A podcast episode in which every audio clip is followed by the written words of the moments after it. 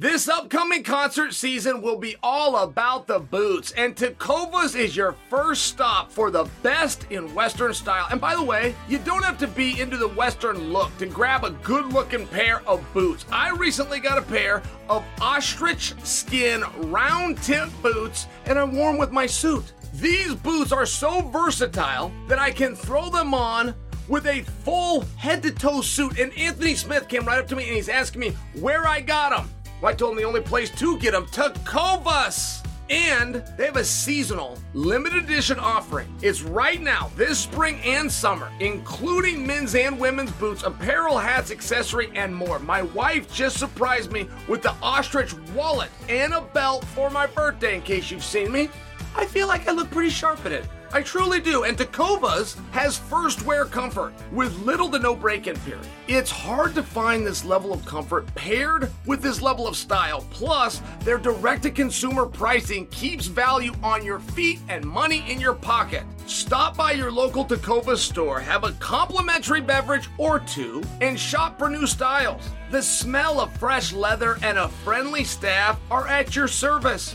Many stores even have leather custom branding to make your boots truly personalized. And with regular live music and events, there's no in store experience quite like it. If you can't make it into the store, just visit tecovas.com. That's T E C O V A S.com. They offer free shipping on all boots, as well as free returns and exchanges, and they ship right to your door. Go to tecovas.com and find your favorite pair of boots today. After years of fine print contracts and getting ripped off by overpriced wireless providers, if we've learned anything, guys, it's that there's always a catch. So when I heard that for a limited time, all Mint Mobile wireless plans are 15 bucks a month when you purchase a 3-month plan, I thought, what's the catch? But after talking to them, it all made sense. There isn't one. Mint Mobile's secret sauce is that they sell wireless service online. They cut out the cost of retail stores and pass those sweet savings directly on to you.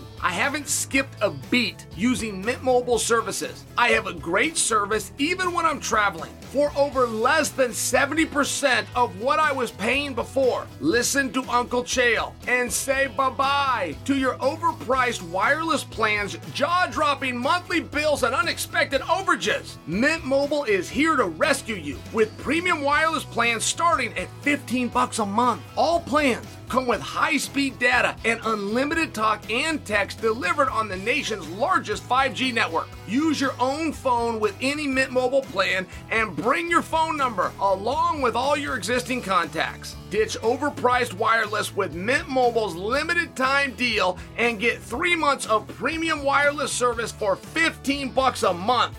To get this new customer offer and your new 3-month unlimited wireless plan for just 15 bucks a month, go to mintmobile.com slash chael. That's mintmobile.com slash chael. Cut your wireless bill to 15 bucks a month at mintmobile.com slash chael. $45 upfront payment required. That's equivalent to $15 a month.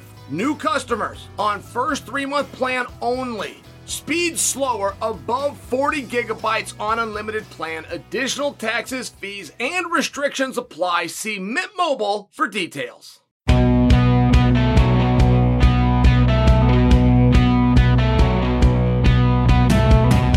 What's happening, guys? Happy Friday! And thank you for joining another special episode of You're Welcome. You know, it's been a big week of news in MMA, and as much of it as I can get into, we're going to break down on today's show. Look, coming up, there's a betting line out for Jon Jones versus Francis Ngannou. The Rakhmonov fight appears to be back on, and I'm also going to ask the question who is the scariest fighter in MMA history? All that's coming up later. But let's begin with the biggest stories of the day. Jake Paul going to the PFL. Now, this had been rumored for a while. Well, Jake was pretty good at rumoring this. And there was kind of a built in belief if, if Jake comes over, Bellator would be the home for him. And when I tell you that was a built in belief, where that had come from is when Jake was doing some boxing, he was doing it for Showtime. Showtime has the rights to Bellator. Everything's going to work itself out, and here you go. But then PFL strike, guys. I'm going back a long time too. I'm not going back a full year, but I'm going back to March. I'm going back to April of 2022, damn near a year. And all of a sudden, PFL started to look viable. Started to look like maybe somewhere that that Jake would end up. Now, PFL at the time they made the announcement that they have business with Jake Paul. Also reminded us of the new pay-per-view business the PFL is going with. And part of that press release was to tell the world that it was a 50% split with the fighters. I don't know if you're going to get your bang for your buck for that. The PFL does seem like some very decent people. I don't know that I have ever heard somebody complaining. But if you're doing a pay per view business and you're going to split it 50 50, and you let the world know that, then that means that you at least believe that from a PR perspective, you've done something cool and you want some credit for it. Okay. What does it mean? What does it mean? We're going to do pay per view and we're going to keep 50 of the revenue and we're going to give it to you. Now, I assume that that is after expenses. I don't know we have to get lost in the minutia of that. But if 50% is going left and 50% is staying right where it's at, there's traditionally speaking five matches on a pay per view card. That would be 10 athletes. So, do those 10 athletes evenly divide the 50%?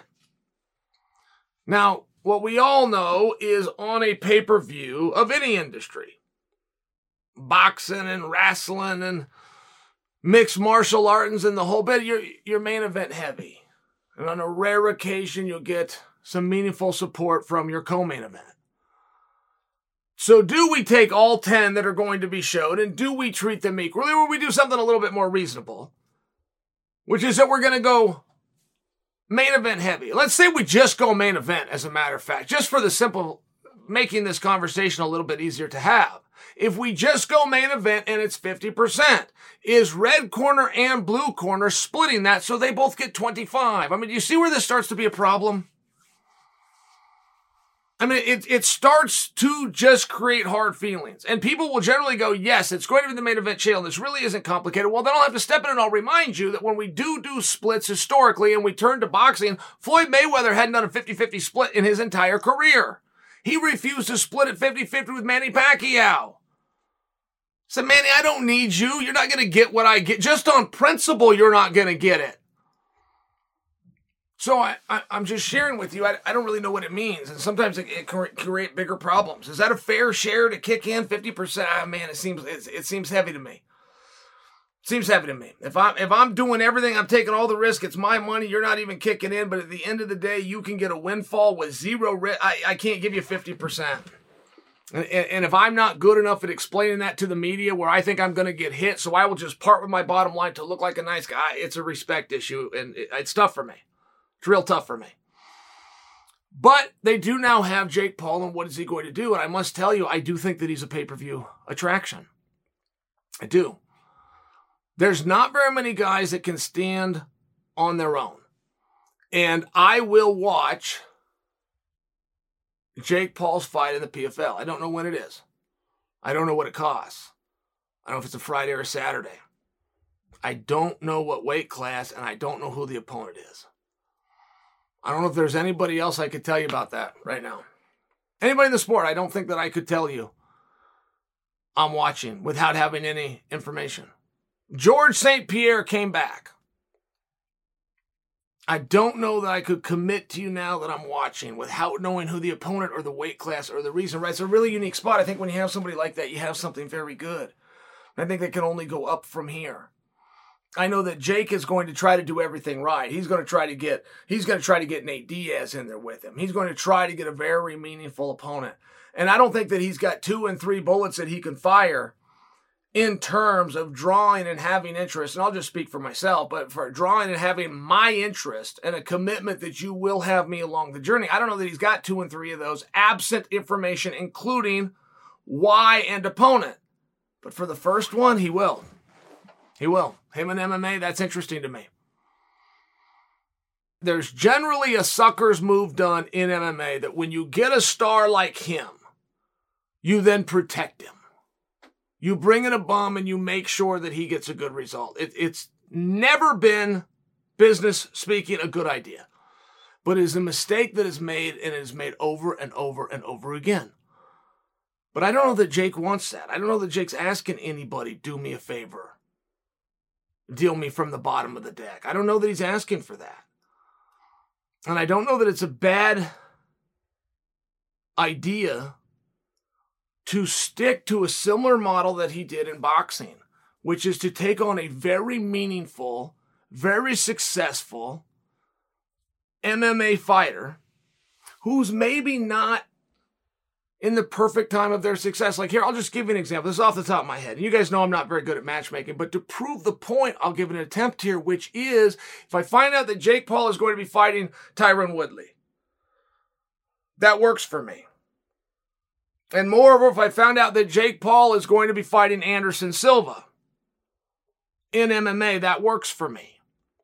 I think that Jake is going to try to turn and run and straight arm that as, as much as possible. But I think that's because there's a lot of haters that take to the internet, right? The real people, the normal people don't do that. We don't give you praise. We don't give you flack. We don't do that. But a lot of times the weirdos run the shop.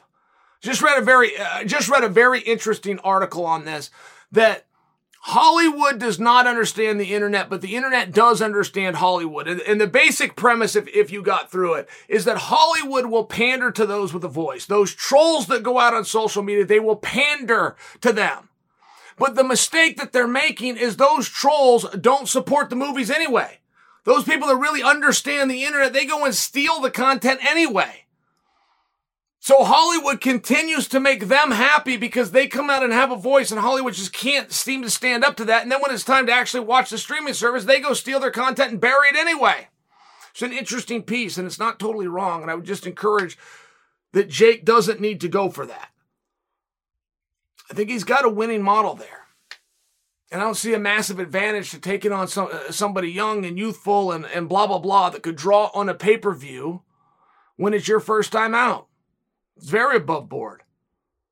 It's very above board to be straightforward and say you're either going to give me some size or you're going to give me some youth because you've got the experience.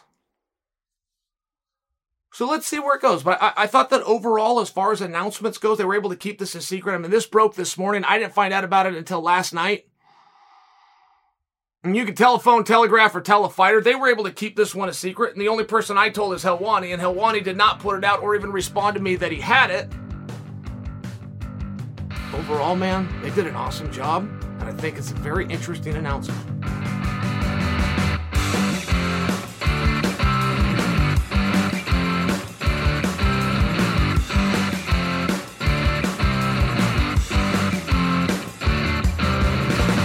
Jake Paul, Nate Diaz. How would you do that? If I get put in this position, I got to put that together. I mean, here, maybe I'm getting ahead of myself. Jake Paul, has signed with the PFL. And it was very unclear if it was a multi fight deal. I don't know if you want that detail or if you even need to have it for, for your decision making right now, but it was very unclear. It was clear enough that Jake will not be part of a tournament. Jake is going to come in specifically into the pay per view. Now, I don't know how that's going to sit. I do not know how the boys and girls over there are going to do by being on a pay per view, the most coveted spot that our industry has, and for sure opening for a guy that's never done it before. I don't know. Where Jake is at, okay, and don't forget Nate Diaz, free agent right now. Where Jake is at is he's called for a double fight with Diaz. He said, We're going to fight in MMA.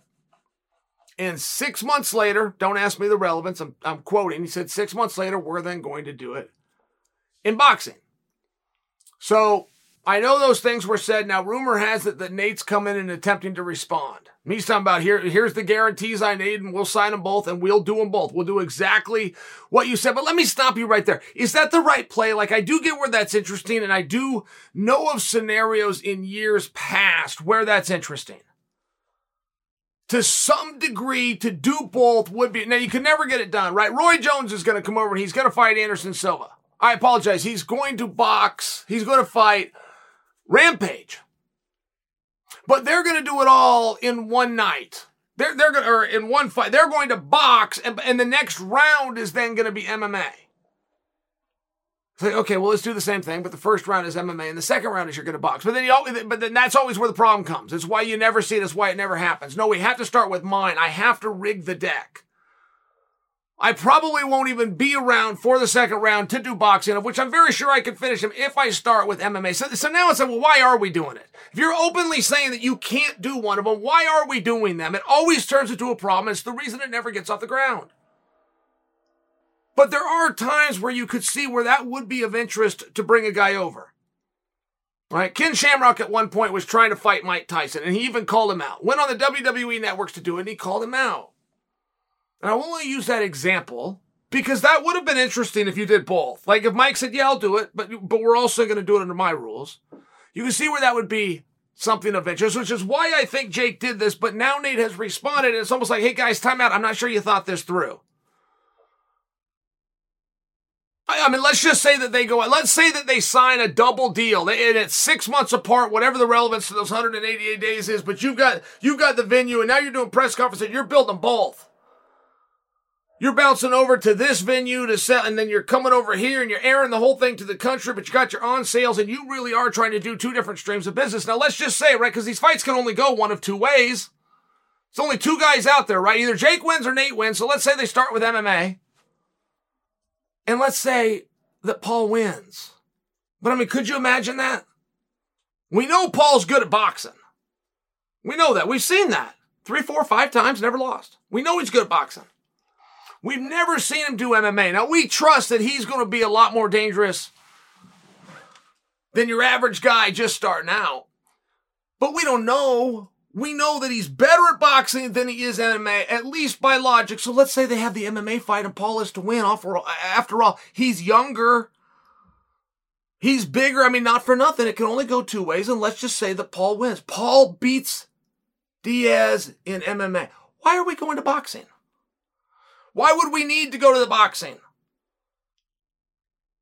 And that's where the problem comes. And in large part, it also works vice versa in the same way. So maybe they're just having fun. Maybe I'm being a literalist and I shouldn't do that. Maybe I shouldn't. That's not how it's meant to be. This is a spoof and this is for fun. I'm sharing with you that Paul threw that out there He's got an opportunity in the PFL. He owns a boxing promotion company, so he can make these things happen. And now you do have a response coming in from Diaz saying, Yeah, let's get it done. Let's get it done for the pair. And it's like, hey guys, I know where that sounds cool, but it's it's one of those things you gotta you gotta think through. 1996, Kurt Angle won the Olympic Games. They were in Atlanta, aired on NBC, and Kurt told the world through tears with that Olympic gold medal around his neck, if I die tonight, I'll be the happiest man alive. And NBC broke it off and they played that over and over and over and over. And it's like, guys, have you taken the time to listen to what he said? I know it sounded cool when he said it. And through the tears and the muscles and the heartache, like it sounded cool. But if you die tonight, you can't be the happiest man alive. So sometimes I think you just need to pull back, look at what you said, and then think about is that something that I needed to have said? If your New Year's goals are to manage your budget better and save money, you need Rocket Money. Rocket Money, formerly known as Truebill, is a personal finance app that finds and cancels your unwanted subscriptions, monitors your spending, and helps you lower your bills all in one place. Over 80% of people have subscriptions they forgot about, like that streaming service you bought to watch just one show on, or that free trial that you never even used. Rocket Money makes canceling subscriptions as easy as a click of a button. Simply find the subscription you don't want and press cancel, and Rocket Money will do all the legwork and cancel for you. No more long hold times and customer service or awkward conversations with a representative trying to talk you into keeping the service. Just one click and you are done. I hate when I look through my monthly bank statements and I see a subscription I've been paying for months and I never use. I see something cool I want to try and I end up hating it and I forget to cancel before the trial ends. I know you guys can relate. Over 3 million people have used Rocket Money, including me saving the average person up to $720 a year. Stop throwing your money away. Cancel unwanted subscriptions and manage your expenses the easy way by going to rocketmoney.com slash. That's rocketmoney.com slash chael. rocketmoney.com slash chael.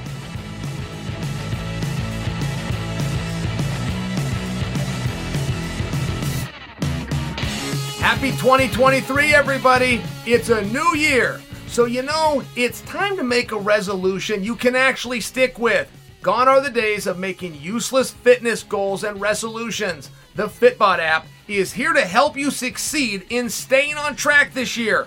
The Fitbod app creates a workout routine that is personalized to your goals, fitness level, and available equipment.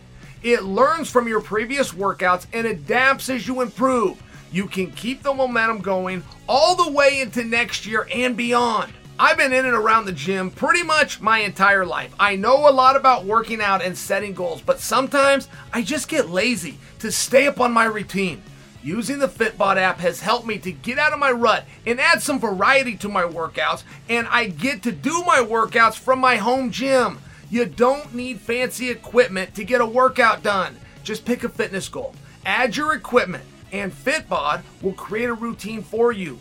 Whether you've been missing gym time or you've hit a plateau, a fresh start has never been easier. The app switches up your exercises to avoid overtraining or burnout. A full year of Fitbod is less than the cost of a single session with a personal trainer. You can work your body and your budget by using the Fitbod app. Join Fitbod today and build a routine that lasts all year. Get 25% off your subscription or try the app free at fitbod.me slash chael. That's fitbod, F-I-T-B-O-D dot me slash chael. Rakhmonov versus Neal rebooked for March. All right. But what do you make of that, guys? I mean, what should you make of that? rebooking a match when a match falls apart is uncommon. We, have got a history of it. We got a history of doing it for 20 years. It's not a new concept. It's a rare one. To rebook a match that isn't a main event, that is almost a new concept. This is the first time that it happened. But what is it about that match that they, they wanted to preserve? I think that's probably a compliment to the match. I think the focus of that match possibly wasn't enough. I think that, that Neal and Rakhmonov is a pretty easy story to tell, and I think that that would push you up a card. I think that that's the quality of a main event fight. Now, you're not going to move a fight eh, that, that you couldn't get into the cage in the first place. You're not going to move that to now a five round situation, but I'm just sharing for you why did this happen? I was the only one talking about it. I'm, I'm only talking about it because there, there's very few things to talk about in the sport of MMA. I mean, you, you want to really get down to it. Have you seen the headlines? Have you seen the topics? Have you seen what's been going on? It's been a really tough week for a guy in my position who's nothing more than a talking head. So, when you have somebody like Romanov, Rakhmonov, who's 15 0, he's finished absolutely everybody. Seven this way and eight another way there's a huge opportunity for somebody to break into the business. They're just going to have to step in against him. There's no opportunity. And there's no clearer path to get yourself a contract than being ready on short notice. Even once you're signed and you're with the organization, there's no way to work your way up the card faster and to get an opportunity and to climb quicker than being ready on short notice. And people have sat around from the beginning of this sport and thought about how do I get in? How do I get discovered? How do I get signed? And they put a plan together. TUF came out. Contender Series came out, just by example. Massive opportunities. And then, of course, you've just got the standard way of getting out there on the regional scene and building your name and somewhere along the way, social media and getting your brand out there, right? I mean, some of the real obvious stuff. But nothing has trumped and nothing history will show you is a better way to do it faster and to skip the line quicker than to simply be ready on short notice. And I don't have this factually. This is circumstantial and speculative by me, but I believe it. That we didn't have a single guy on the regional scene contact the office and say that they would fight Rakhmonov. I mean that that is just shocking to me. I would go as far as to tell you that's shocking. But it appears that we didn't have a guy that did that. Now, let's look within the roster. I didn't see a 70 pounder that said that he would do it. There was somebody at 85. I mean, I, I must tell you, there was somebody that said that they would do it. And it's one of these really interesting spots. So now you go back to Geoff Neal, you take a fight that wasn't a feature fight in the first place, you kick the can down to March. Everybody's looking around going, okay, let's just do it. But it, it feels very contractual at that point.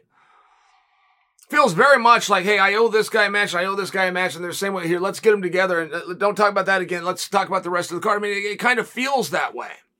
And I thought that Rakhmonov was really starting to come out of his shell within this moment. Mm, he even hit me with one. He even hit me with a where does Kevin Lee fit in this routine, but I appreciated that a lot. Starting to see, hey, this guy wants some matches. He was talking about Chimaev. He was talking about all sorts of things. The, the 85 pounder that called him out, who deserves, by the way, to have his name out there. There's a mental slip by me. Rakhmonov accepted. He said, yeah, let's do it for the fans. But he really showed something here. He showed some interest, but so did the rest of the 70 pounders. So did the rest of the welterweights that think this is going to be their year and they're going to get their opportunity and this is going to be their time to shine. They had it. Came to you in the first week of the first month of the new year and you didn't take it. That's a reality. What do the rest of us do with it? How bad do we want to punish you? What do we? I I, I don't know. I don't know. It, it's disappointing, but it's common. Happens quite often. Nobody could seem to come up with a better idea, so you just take the same match that wasn't a feature match in the first place and you do it a couple of months later. That's what happened. That's exactly what happened.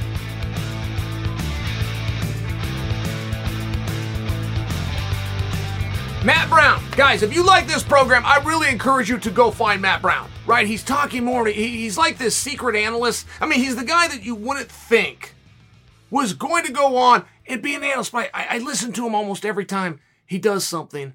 He was talking about Belal Muhammad. Now, it is relevant because this is mass weight class, right? If anybody has the right to an opinion at 170 pounds, it's a guy that went out and earned that right at 170 pounds. And what did Brown do?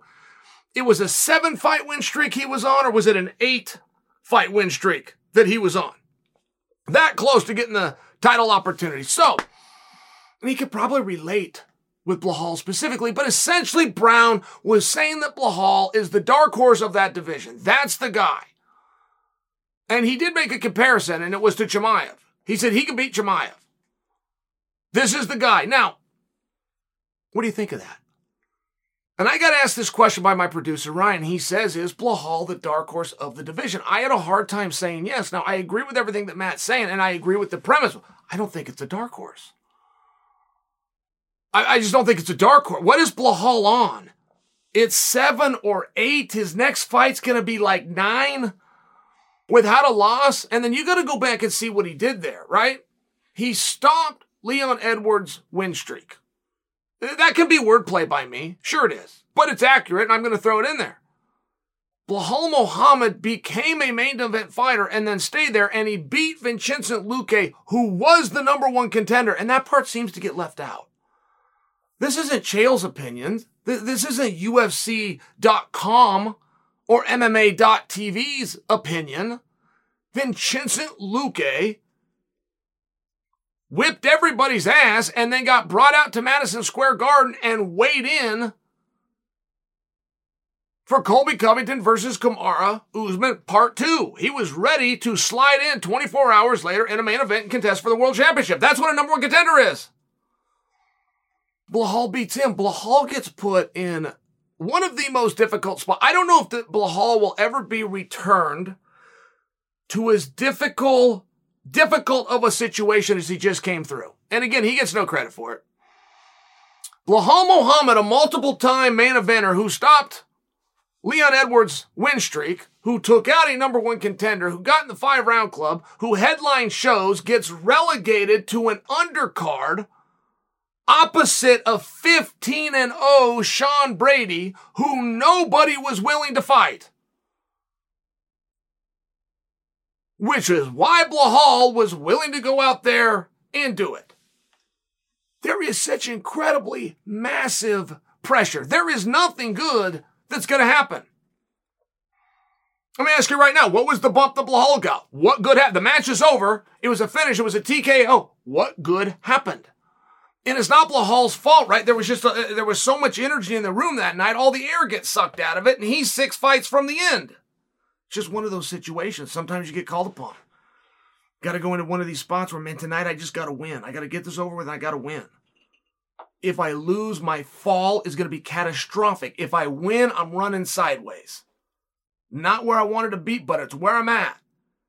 He didn't get his credit for it, and he should. And I just share that with you. I don't know that he's going to go back to a harder spot. Like if you put him opposite Chimaev, sure, that's physically, that's a lot of hard work to do. But when he's in the locker room beforehand, there isn't a, a physical element. There's getting your mind right and a mental element. I, I don't, I don't think that that situation is more difficult than going in against Sean Brady, who, if he beats you, Sean is going to bounce. I mean, meteor- meteorically. If you beat him, you run sideways. Hard spot. Really, really hard spot that most guys that have earned and worked their way to Belal's level just simply wouldn't agree to. They just wouldn't agree. And I could give you examples of guys who have agreed, and if I was to finish the thought, they found a way before the fight to pull out. Wouldn't you know? Oh boy, that darn shoulder's acting up again. All right.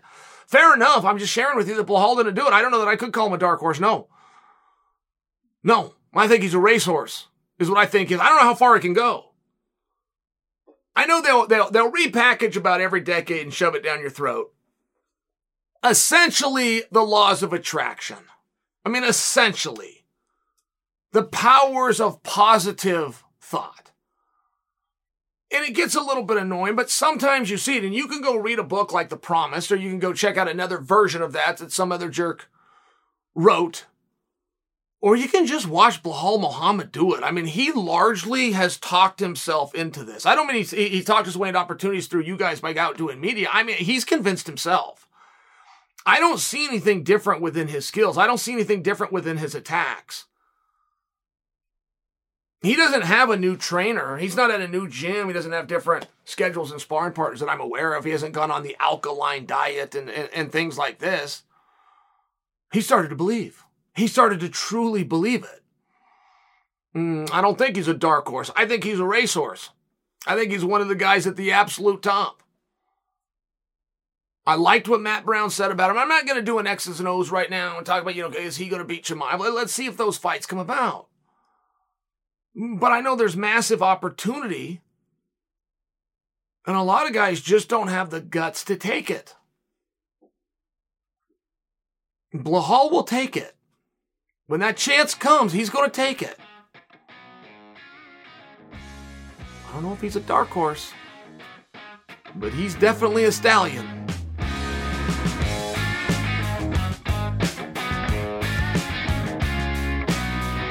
Guys, I'm so thankful for our next partner, Athletic Greens. Not only have they sponsored this episode, but they've also helped me make life easier. I started taking Athletic Greens 1 in 2020, and I haven't stopped.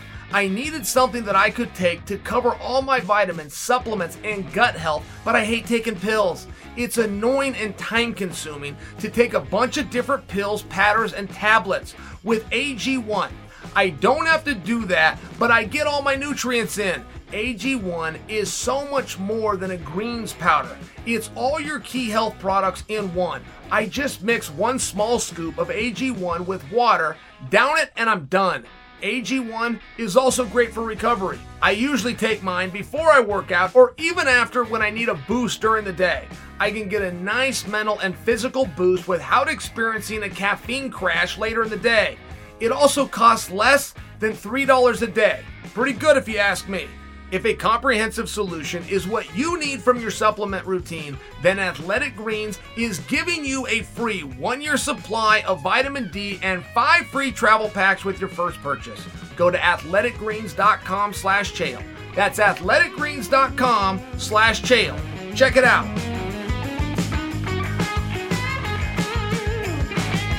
A line came out for Francis versus Jones.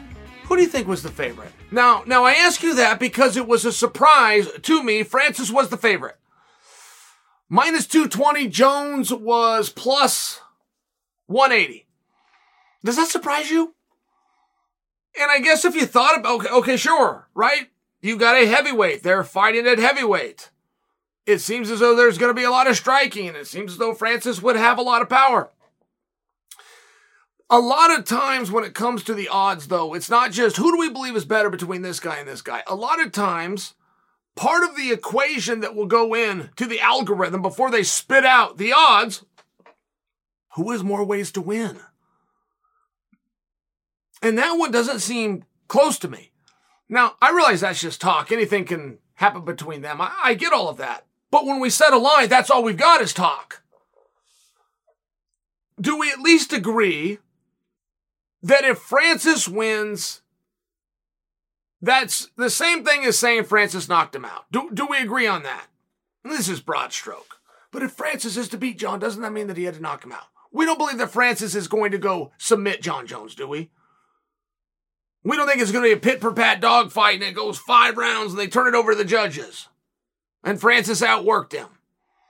And we don't think Francis going to get on top and keep him there. I mean, right? Help me out. Is there is there somewhere else to go? If Francis beats Jon Jones, isn't that a synonym for saying Francis knocked out Jon Jones? This fight's done, and I tell you, Francis won. Do I then right? You would just know he knocked him out. Am I close? Am I? I mean, I know we, but but for for conversation here now, Jon, I, it would be very different.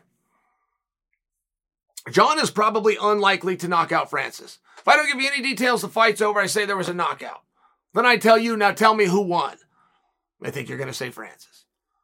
But if I tell you that it went to a decision, probably going to think Jon Jones won. If I told you it was a submission, you'd be certain Jon Jones won. If I told you it was a takedown to ground and pound in the fourth round, elbow strikes, you'd think that Jon Jones won. I think. I think that you would think that. So it's one of these things. It's it's very interesting, right? Because Francis did show us something in his very last fight. Like if you tried to play that same game that I just did now, that you're given the conclusion. Now tell me who the victor was, red corner or blue corner. I don't know if you could have done that in Francis's last fight. Uh, there was two rounds of striking in that fight, and Francis lost them both. He turns to wrestling, which he's never done, against a guy who had never been taken down. So, I mean, my game doesn't always work, but you still play the same game. You still go through the same process. How do you think the Francis versus Jon Jones goes? I watched Jon yesterday. Not confirming it was filmed yesterday. I saw it yesterday, but it's big old heavyweight Jon. And he was doing a mitt workout. But it was more of a Muay Thai where he was putting in the, the knees and the elbows and he was putting in the kicks. And man, I, I've forgotten. I swear to goodness, I've half forgotten the way that guy moves. You you cannot teach that. He just he just has it. I mean, he just does. He did a head kick. He, he steps outside. He was from a southpaw stance, which he changes back and forth. But, but just for the sake of, of this clip, I mean, it just flashes up that fast on the screen in the video. Steps outside, does a head kick, but to get the head up high, he, he like loses his balance. He loses his balance and posts his hand and comes through the whole thing. And it was just, I'm just watching the athleticism involved in that for a guy that size who is seemingly ambidextrous. Seemingly. And I'm going, man, this is a very unusual guy. I don't know how you're going to get a hand on him. One of Francis's problems was Ciryl. And Francis did just fine in the stand up. But they stood there for two rounds. He, he lost both rounds. That's an accurate statement. He did just fine, but he was so big. And Ciryl wasn't quite as big, and Ciryl was able to just move around a little bit quicker. Francis threw the punches. He wasn't keeping everything at home. He was letting the punches go. They weren't touching the target. The speed issue generally favors a smaller guy. Generally.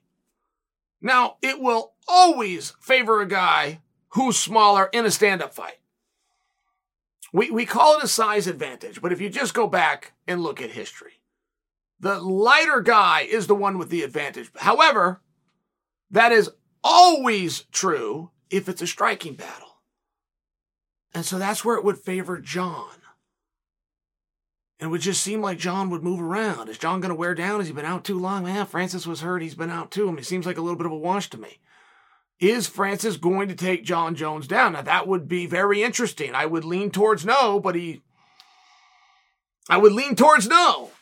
And I would lean pretty confidently towards not repeatedly. How's Francis going to beat him?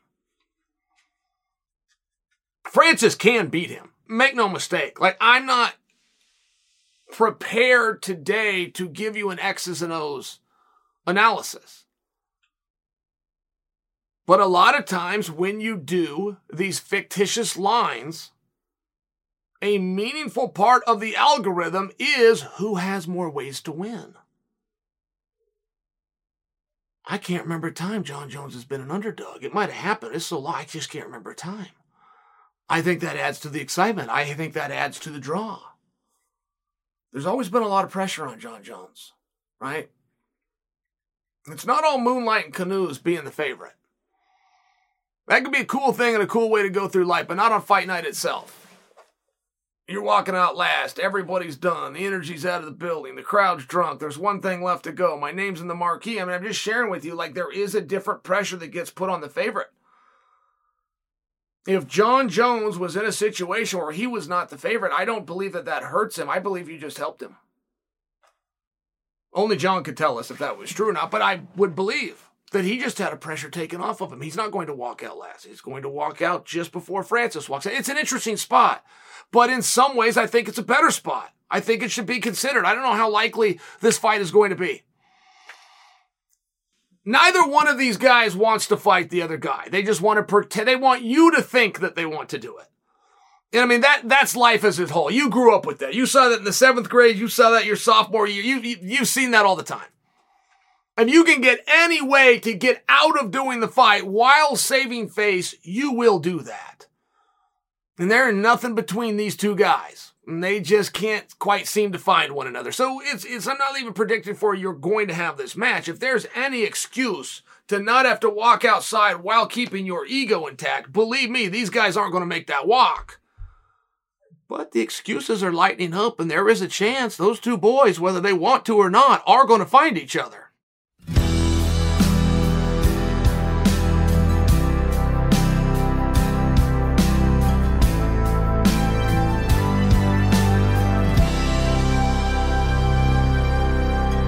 Mike Tyson and Joe Rogan were talking, and this might have been an old clip, guys.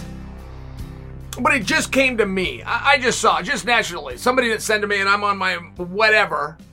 It feeds you suggestions, and they're usually pretty good suggestions, and I take them. But Mike Tyson asked Joe Rogan that question. Ever for MMA in history. And Joe Rogan, this might surprise you, but he said Mighty Mouse.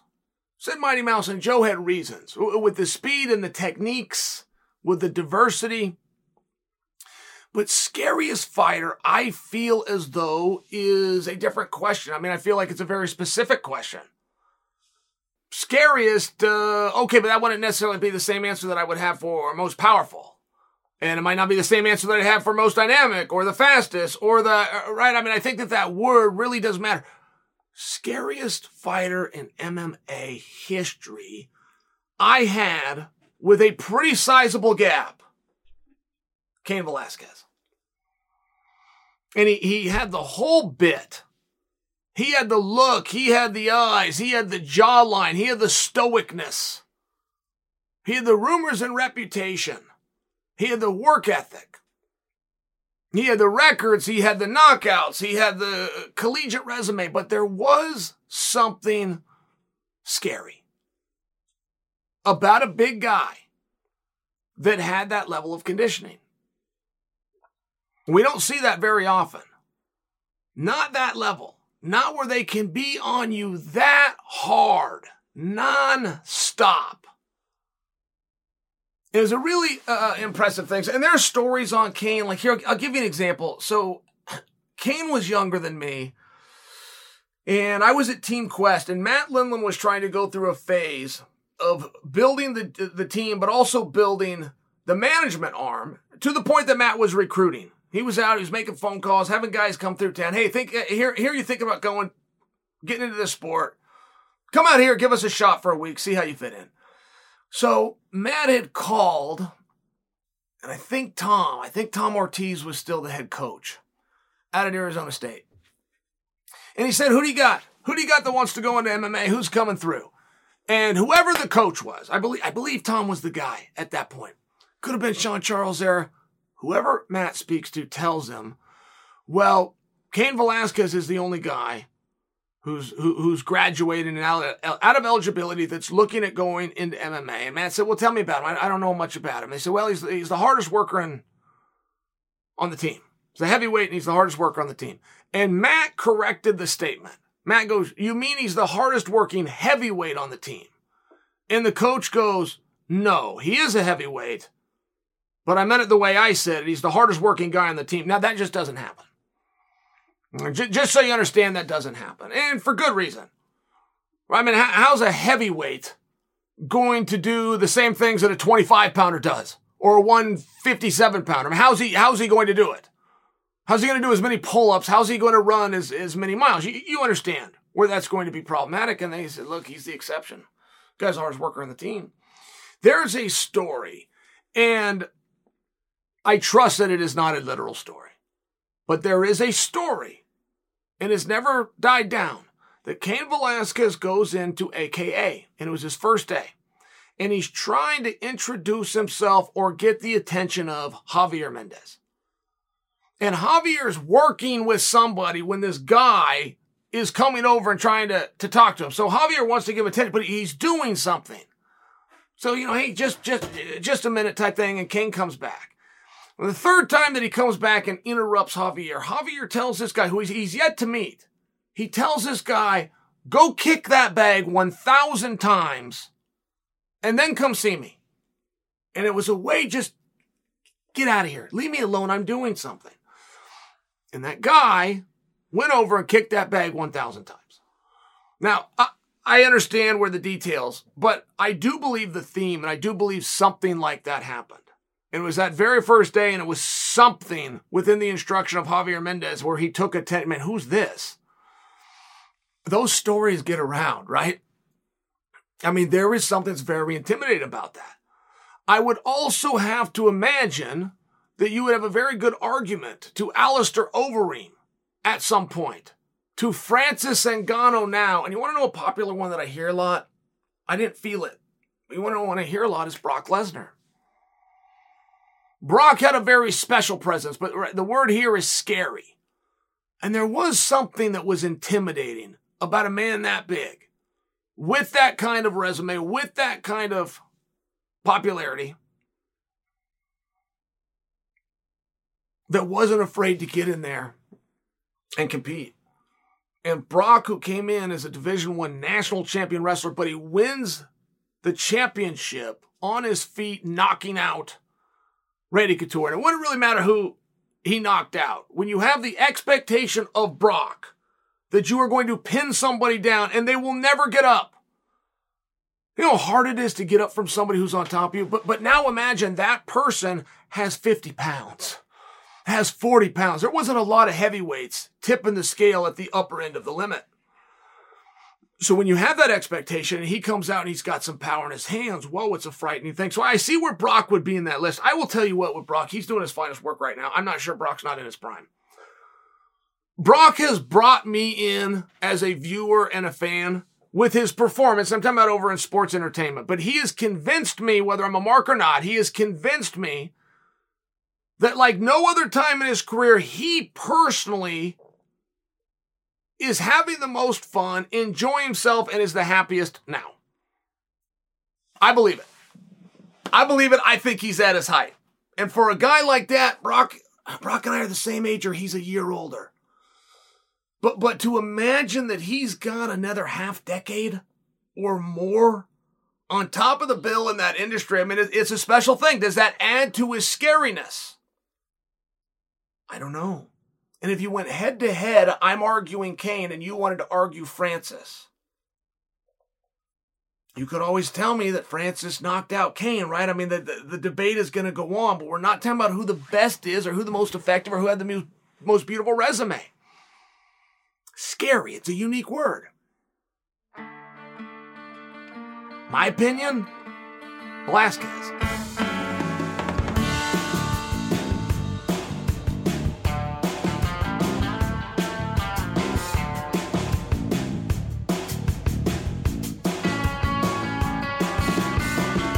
Let's circle back, guys. I had spoke to you a moment ago as it pertained to a show called Unwatchable with Skip Bayless and Shannon Sharpe. Now, here, here's the story. All right. And I wrote a book a number of years ago, and I shared with you a chapter that just said if you want to know everything that you need to know about politics, how politics work within the United States, all you need to do is study the history of professional wrestling. And once you get that, you will see the great works and the great angles. We have one going on today for Speaker of the House. I mean, this whole thing is predetermined, right? This whole thing is Monday Night Raw. But they got people out there that are soaking it up. And it's just one of these interesting spots. And I want to bring that back because when I look at Skip and Shannon Sharpe, I, first off, that show is terrible. But if there's nothing else to watch and you know these guys and you kind of got a habit of going to it, they're going to be around for a little bit, but they're partners nonetheless. So Skip puts out a comment during Monday Night Football. And it was almost a perfect thought. And he put it out in the form of a tweet, which are generally statements.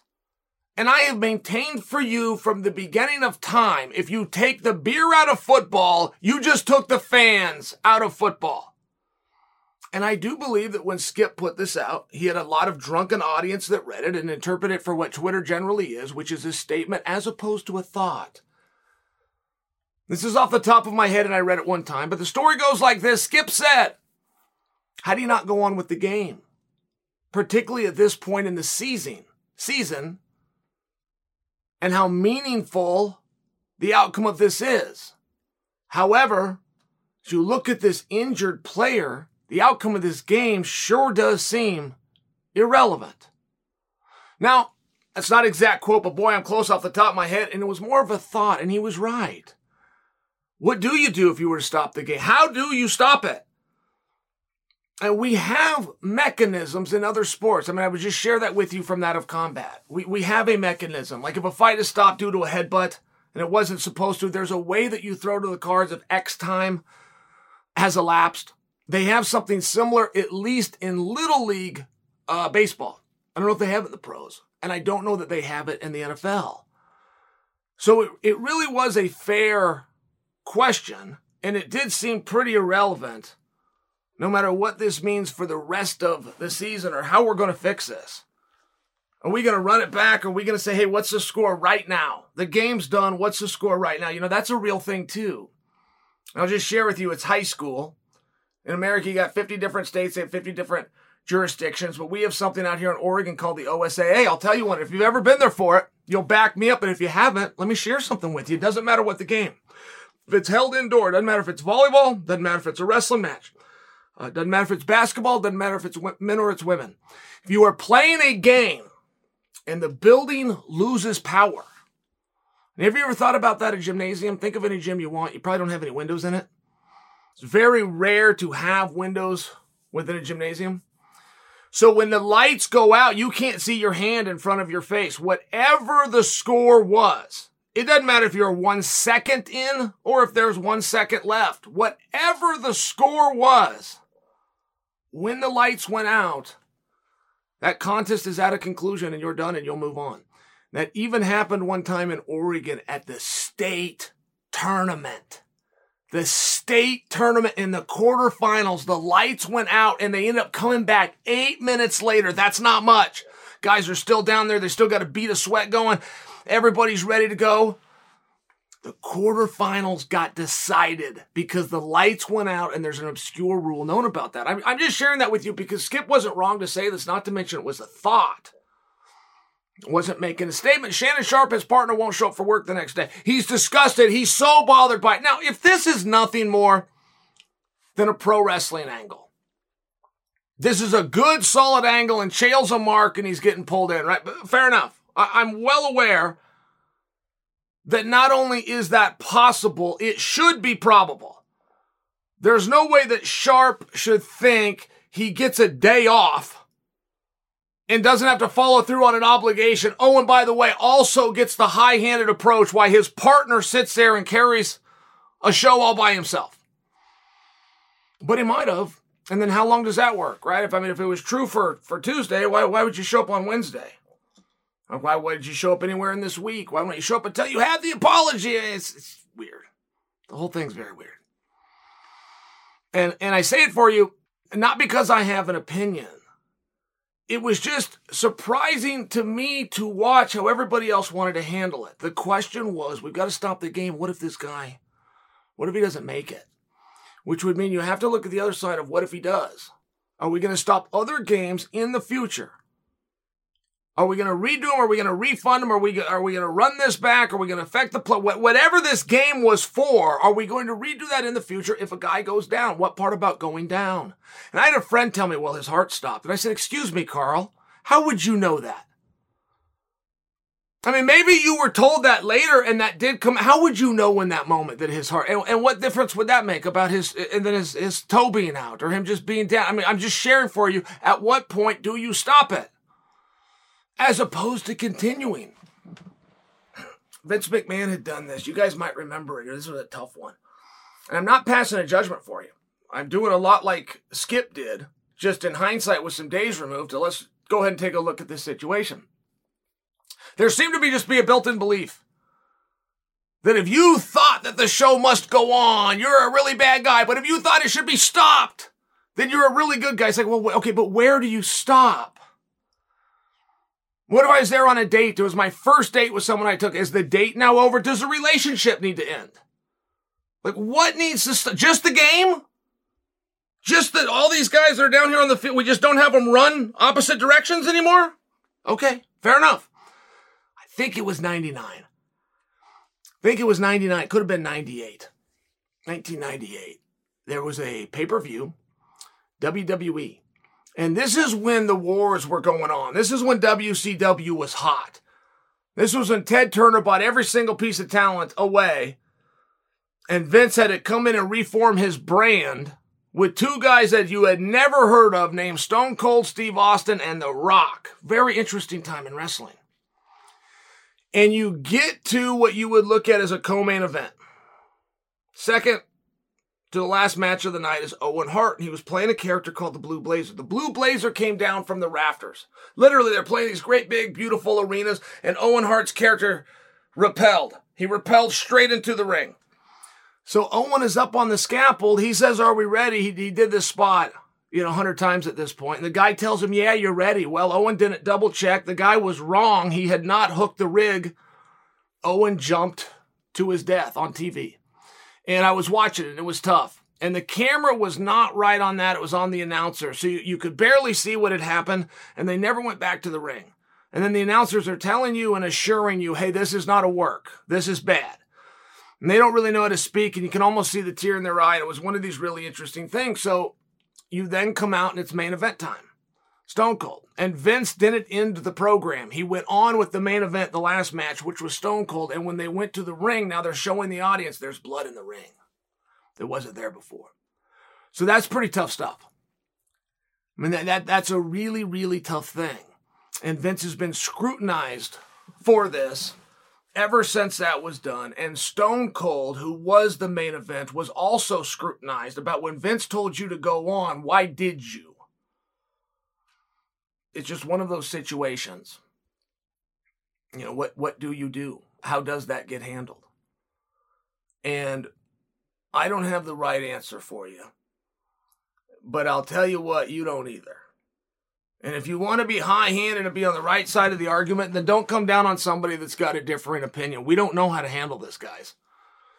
That was 1998, the situation that I told you with Vince and Stone Cold and, and Owen Hart, rest his soul.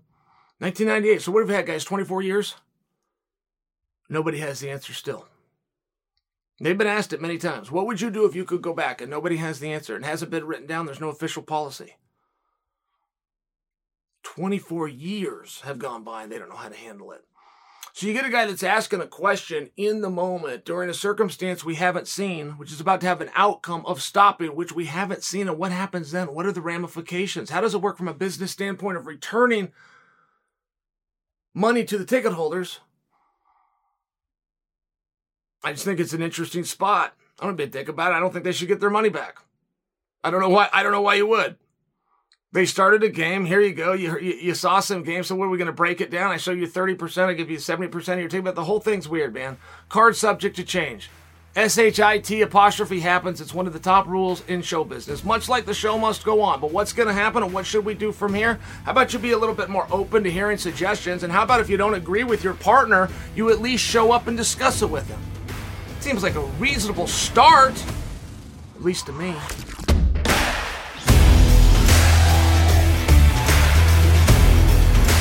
All right, guys, that's it for today's episode. Thank you for listening. And I want to remind you, I got a YouTube channel. If you're one of the few nerds who hasn't subscribed yet, what are you waiting for? Please and thank you. Enjoy the weekend and come back here next Tuesday. Until then, I'm Chael Sonnen, and you are welcome.